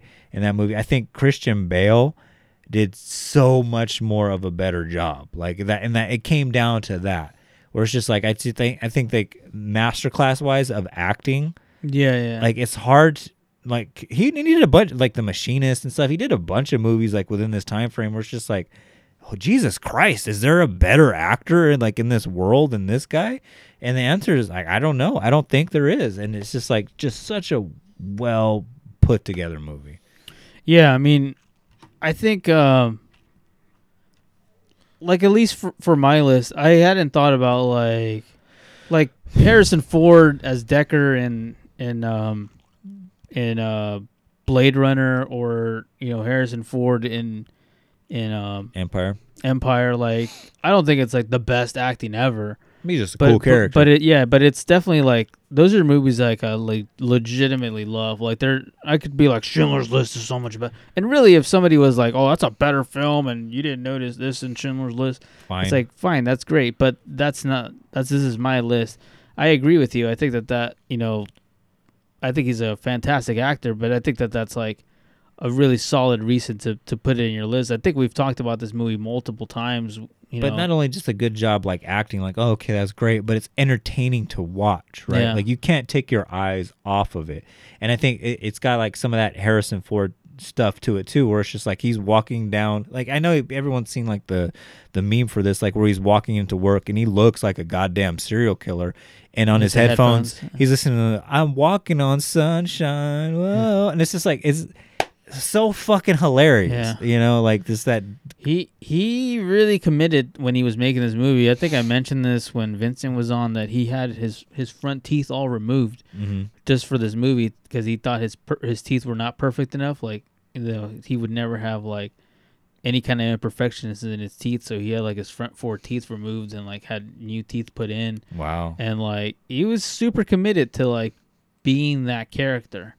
You know, like yeah, I don't know. I, I I just I think it's I think it's awesome. I think it's all the like all the subtle things that are just kind of funny, like when he's at the dry cleaners and he's like, then why won't they get these stains out of him?" And it's just like he's like, Is that blood? He's like, uh, it's actually uh Cranapple or like whatever you know, like that or when is like uh that guy that's like in love with him like on the Uh, low yeah. he's like patrick uh, what are you doing what is that and he goes he goes what is that bag and, and obviously he's thinking like what's inside that bag is it a dead body and he's like no it's jean paul gaultier like he's like Yeah. still has to make like the fact Yeah. that like no it's a brand name bag uh, yeah, he says something like, "That is a lovely night bag" or something like that. Yeah. I don't know. Yeah, it, it is an awesome movie. It is one of those movies that like you just have to see if you've never seen it. It is. the the one scene that you got to watch is the is the business card scene like that's like Yeah. the scene of the movie Yeah, that is definitely the most like iconic movie or movie scene in this movie. But um, you know, I, it's funny because when I saw it, I I've always thought of this movie as a comedy. Like I think it's it's it's a really funny movie, and like it just so happens to be like really violent at you know Mhm. in a lot of scenes. It's hard to categorize it. It definitely is a dark comedy. He gets placed in the horror movie section. I mean, there Yeah. is horror movie stuff. I mean, he runs around his apartment complex naked with a chainsaw at one and there's Yeah. a dead lady's head in his refrigerator and all sorts of shit or whatever, right? But it, it it's just it's a smorgasbord of just like good cinema. That's all I can say.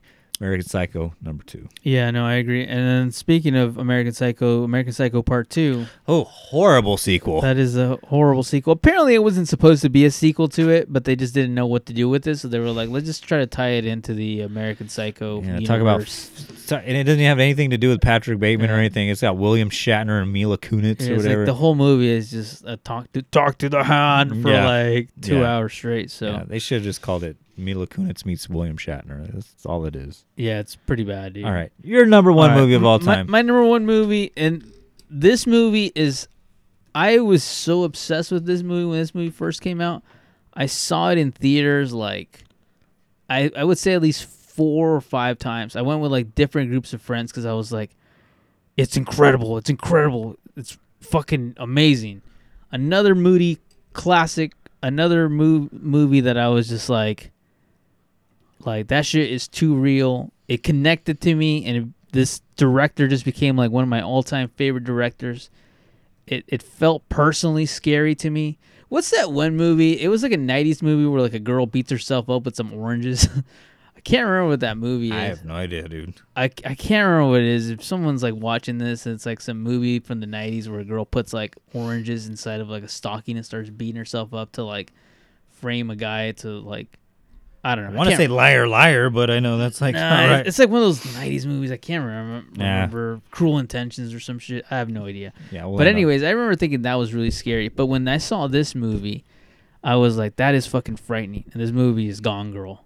Gone Oh. Girl is my number one movie, my all-time favorite movie. Like I can see why. this movie, super ambient. I watch this movie like all the time. We did a whole episode about it too. Yeah, it's just I fucking absolutely love this movie. I a little backstory and and like about why I was like so obsessed with this movie. And I've mentioned this a couple of times, but one of like the big like coming to coming of age stories in my life was like being in kind of like a shitty relationship where like you're with someone but they really want you to be somebody else type Mhm. situations. And I when I was watching this movie and and again, I don't want to spoil too much about. I feel like all of my, my top threes, I don't want to spoil too much about because they are kind of movies that that are just like Not- psychological, thrilling, moody movies type. And they're thing. not big lexicon movies kind of thing. Yeah. Yeah, so it's well, like- I mean, we did a whole fucking episode, uh, April Fool's Day episode about this, but uh, no, I, I I agree with you. Such a great. It's a it is a great movie. I, I think that like if you haven't seen this movie, watch this movie, and I'll try to go through this without spoiling too much about about it. But the relationship that the the two main characters is the way it's built. It's definitely built of two characters that don't really like each other, want to want something different out of each other, Mhm. and for some reason they have chosen to be with each other. And I think that to me it was like super like toxic relationship. And it, to to peek a little bit behind the curtain, many years ago, I was I felt like I was in a relationship like that where I was like, "Do "You want me to be something I'm definitely not," and I'm like, "I don't know what I'm doing here," type situation. When I saw this movie, I was like, "Holy shit! Like this is terrifying." Like this to me felt like like the most terrifying movie I had ever seen, and um, the the twists that are just happening throughout this movie that are just it's not the final thing. It's not like you know Keyser Soze was ma- made up at the end. You know, it's nothing like that. It was like the whole movie. You're getting all these twists and turns, and like it's nauseating at times. And there's characters, and I would have never thought would have been good actors. Like Tyler Perry's in this movie. Yeah. he plays a lawyer, and I'm like Tyler Perry, you're pretty damn good as a lawyer, dude. Yeah. Like. Neil Patrick Harris is in this movie, and I'm like, Neil Patrick Harris, like, you do play that role of like the dorky dude, like, you know, he did like, a good job. Yeah. yeah, so it's like you know, like the casting in this movie is like A plus. I you know David Fincher. As soon as I saw this, I was like, you know what, David Fincher, you've always been that director that I really really like, and w- when you made this movie, it became you became that director that I was like, dude, you just dunked on like. You just became my favorite director. I feel like he's kind of had a little bit of duds lately, but but for the most part, I was like, fuck, dude. You know, shout out to his other movies and like The Social Network, Seven, Fight Club. Obviously, Gone Girl was here, Zodiac. You know, like, Mm, yeah. um, just fucking Aliens Part Three, which is his worst movie. um, he tried. but uh, yeah, no, definitely my favorite movie. Soundtrack by Trent Reznor, Atticus Ross. That is one of the coolest elements to this. That those two had been working together. Trent Reznor, Atticus Ross had been working with um, David Fincher for a while. But this is the first one, like the Social Network. If you listen to that, there's like actual Nine Inch Nail tracks on there. This is the first one where it was all 100% original Trent Reznor, Atticus Ross stuff and it was genius. Like there's m- moments in here that I'm just like, those two scenes would have not worked without each other. Like the music, the visuals, the the story that's being told. Like there's just something like amazing.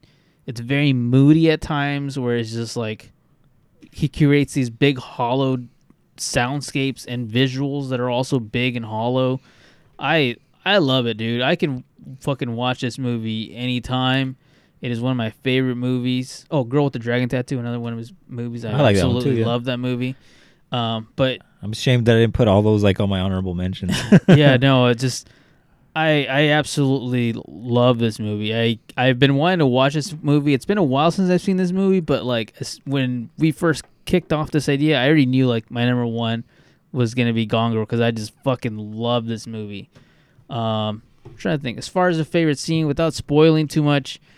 There is a scene where uh, one of the main characters needs to fake having a black eye, and um, she grabs a hammer and like Smashes. Yeah. basically smashes herself in the face with the hammer and like there's no cutaway there's like no like it, shout out to her acting skills because i do think this is her best movie i don't think she's made anything as good as this and like but that scene is like super impressive there's a lot of like scenes in this movie that are like oh shit you gotta turn away that shit was too intense um but that's definitely my favorite one of those like too intense moments when she like bashes her eye with a hammer Yeah, I remember that now.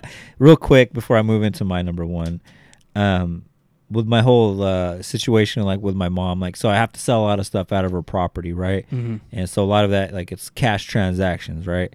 And so uh, last week I had maybe about you know a couple thousand dollars like in cash on hand and whatnot, right? And there's a scene in Gone Girl where she has a couple thousand dollars in cash on hand and whatnot, and you know she gets robbed or you know by some people. Spoiler alert. And um, I, I could not stop thinking about that scene the whole time. Like I had that money and shit for like a split second.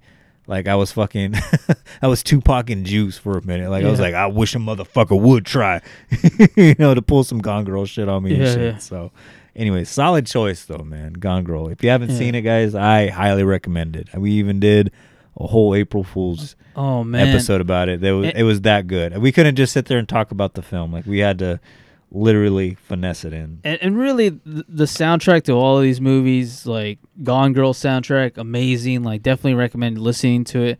That Star Wars movie, Empire Strikes Back, like that's the first one where you hear the Imperial March, like the doom. like you never heard that before. It wasn't in A New Hope. Like that's the first time you hear that. Definitely, like John Williams' breast work is in that movie. Blade Runner's the Blade Runner the super synth soundtrack like it's iconic it's classic. There's even a version you can find on on uh Apple Music. I'm sure it's on what's the other one with the green logo on it? Oh, It's like Spotify. Spotify where you hear like uh Deckard's audio like mixed into the synthetic sounds and I'm like fucking genius. Obviously you mentioned uh The Shining and like Bella the, the the way that you know that whole thing is very iconic music, and you could put Perfect Blue in there because spoiler alert, her one of the things that she is is a pop singer, especially at oh, wow. the beginning of the movie. So there is a lot of mu- every my top five music plays a big element to like how I like my movies. I like it to have good music, mm-hmm. moody music. So which segues perfectly into my number one. My number one movie. the Red Violin. Yes. Oh, by the way, shout out to Red Violin, also a great movie. Didn't make my list. Yeah. Um, when I first watched this movie, I fell in love with it because it encapsulated everything that I liked. And at this time, like I was kind of like in a musical journey where I was like all over the place, kind of thing. And this movie's music doesn't have a score; it only uses popular music Mhm. in the time period in which the story unfolds, and it takes up place uh, within I think a 30 or 35 year uh, year span of uh, this you know individual and his family's you know life or whatever, right? And the music's just so perfectly done. Like there's little scenes which I'll get into, you know, maybe a little bit later. Um, but like it's like wow, like you never would have thought that like that section of music would have made this cinematic historical scene that much better, but it did kind of thing. Um, but in a nutshell, you know, I listed a bunch of uh, Quentin Tarantino movies, and I think this is probably the most Quentin Tarantino movie that has ever been made, and it's not directed by Quentin Tarantino either. Hmm. And what I'm talking about is I'm talking about 1990s Goodfellas. This mo- and this is like an original like DVD, like when DVDs first came out, like in the 90s and shit. Yeah, they used to do this like weird clip thing. Yeah. So, um, and you can't even watch this like all the way through. You have to flip it. Like that's how Oh, old the damn. fucking thing is. Whatever. I have, I have an updated like Blu-ray version Yeah, of it yeah, where I don't have to do that. That's like bullshit. Laserdisc used yeah. to do that. Yeah, but I just wanted to have that for nostalgia purposes. But Yeah. the first time I watched this movie, I was like, "Oh, that's that's the bike, dog! Like that that's the best movie I have ever seen."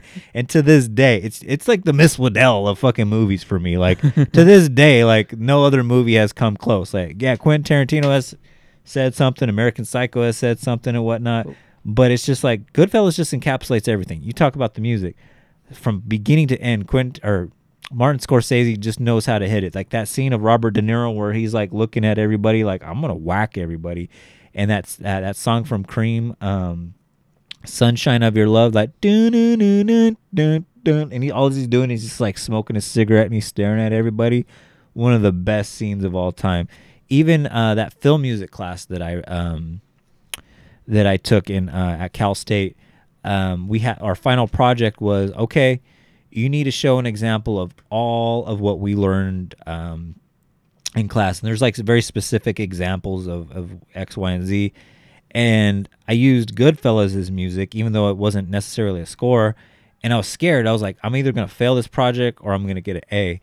And the teacher, he's like, I love Martin Scorsese, but I never watched Goodfellas because I always felt like it was gonna be too violent. and he looked at me. and He goes, "Dude, this is." He didn't say "dude," but he said, "This is like one of the best movies I've ever seen."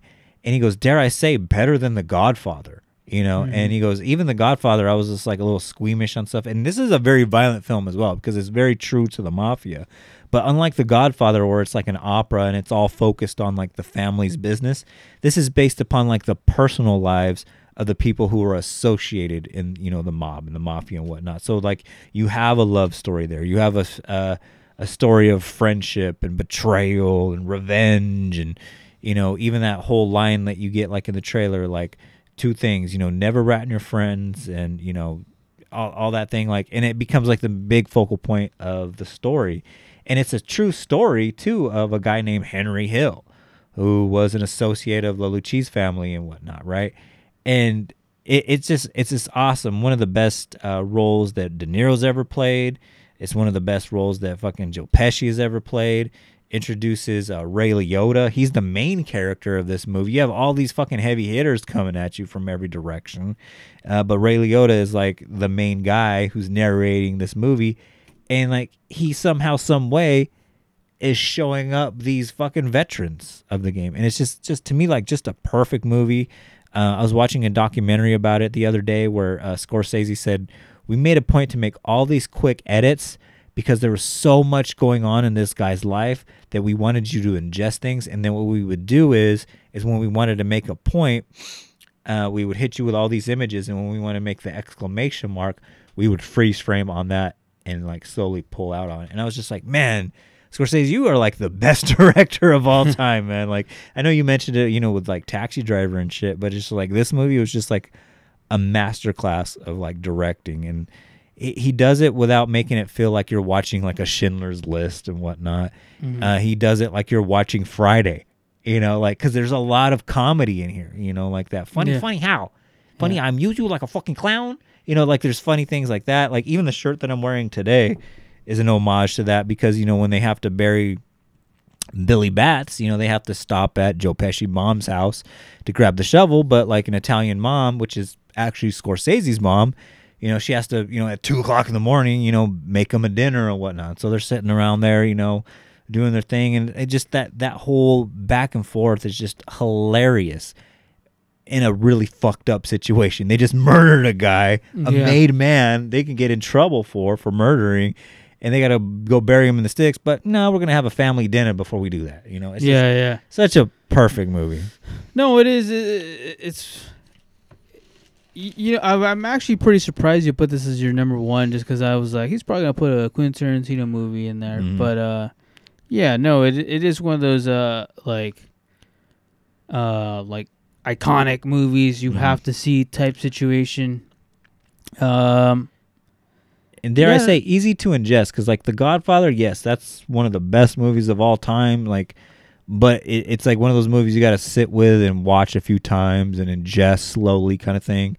This movie is just so easy to get into. The first time you watch it, like you're gonna fall in love with it, type of thing. Yeah, you know, I feel like this movie gets lumped in with a lot of other movies. Like, The Godfather definitely is like viewed as like the crowning gem of like the gangster movies, and then not that this one gets forgotten or anything like that. Even in the even in the Scorsese universe type of thing, it's it's up there. But I do feel like it's overlooked a lot of times, surprisingly, because it Mhm. is a good movie. You know, like I don't know if like the Departed or something like that gets you know like uh, which I also like The Depart. Have you seen his new movie, the like the Oh shit! something Moon or Flower yeah, yeah, yeah, Moon? yeah, or- yeah, yeah, yeah. It's on my list. I have I haven't seen it. I've heard really mixed reviews about it, Mm. which uh, is a little bit disappointing because I thought it was it looked like it was gonna be amazing. But I do want to watch it. I want to make my own opinion about it, but I've heard really like mixed things on it. But to be fair, I mean, he was he's like 87. Yeah, I know. I mean, I mean, we shouldn't have 87 year old people doing anything, Yeah, but even the president. But anyways, that's my number one movie of all time. Yeah, no, good good choice. Uh, damn, man, I don't know. I feel like I, I don't know how to like I guess end the episode. Like, honestly, I feel like I would recommend any one of these movies on either one of our lists. Like, they're really, especially I, I kind of want to watch Django again just because I haven't seen it in so long. Yeah. I do. I do think I'm looking at my list right here and just being like, no, I still like Inglourious Basterds better, but but Django is really good. It's a really Yeah. fun watch. But anyways, I got to wrap this episode up because I guess apparently our dinner's ready. So Oh, that yeah. said, uh, check out our list, watch them or whatever. But guys, and everyone to hit us up on all the social media with your list. Uh, guys, at Art and Jacob Do America, except for Twitter, we are at, at Art and Jacob Do A1. Sometimes that's how a steak is done. If you want to help support this podcast, go to patreon.com slash Art and Jacob Do America. Uh, follow the merch, or no, subscribe. uh, you'll get a bonus episode every week. Nine times out of ten, those bonus episodes are better than the actual episodes you're hearing for free. Uh, if you want to support us in any other way, go to the website, artandjacobdoamerica.com. Follow the merch links. Buy some shirts. Not so much to help us monetarily, as we see a couple cents from every purchase made there, but it does help support this podcast because when you wear a shirt, you are a walking billboard, if you will. If you want to listen to other great podcasts, guys, we are official members of the Podbelly Network, so check out podbelly.com. Uh, check out other great podcasts such as Hillbilly Horror Stories, Robots for Eyes, and the world famous Silver King podcast. So with that said, guys, my girl is yelling at me through text message saying that our wing stop is ready. So Oh shit! so with that said, goodbye. Dang, I might pick up some wing- wing stuff.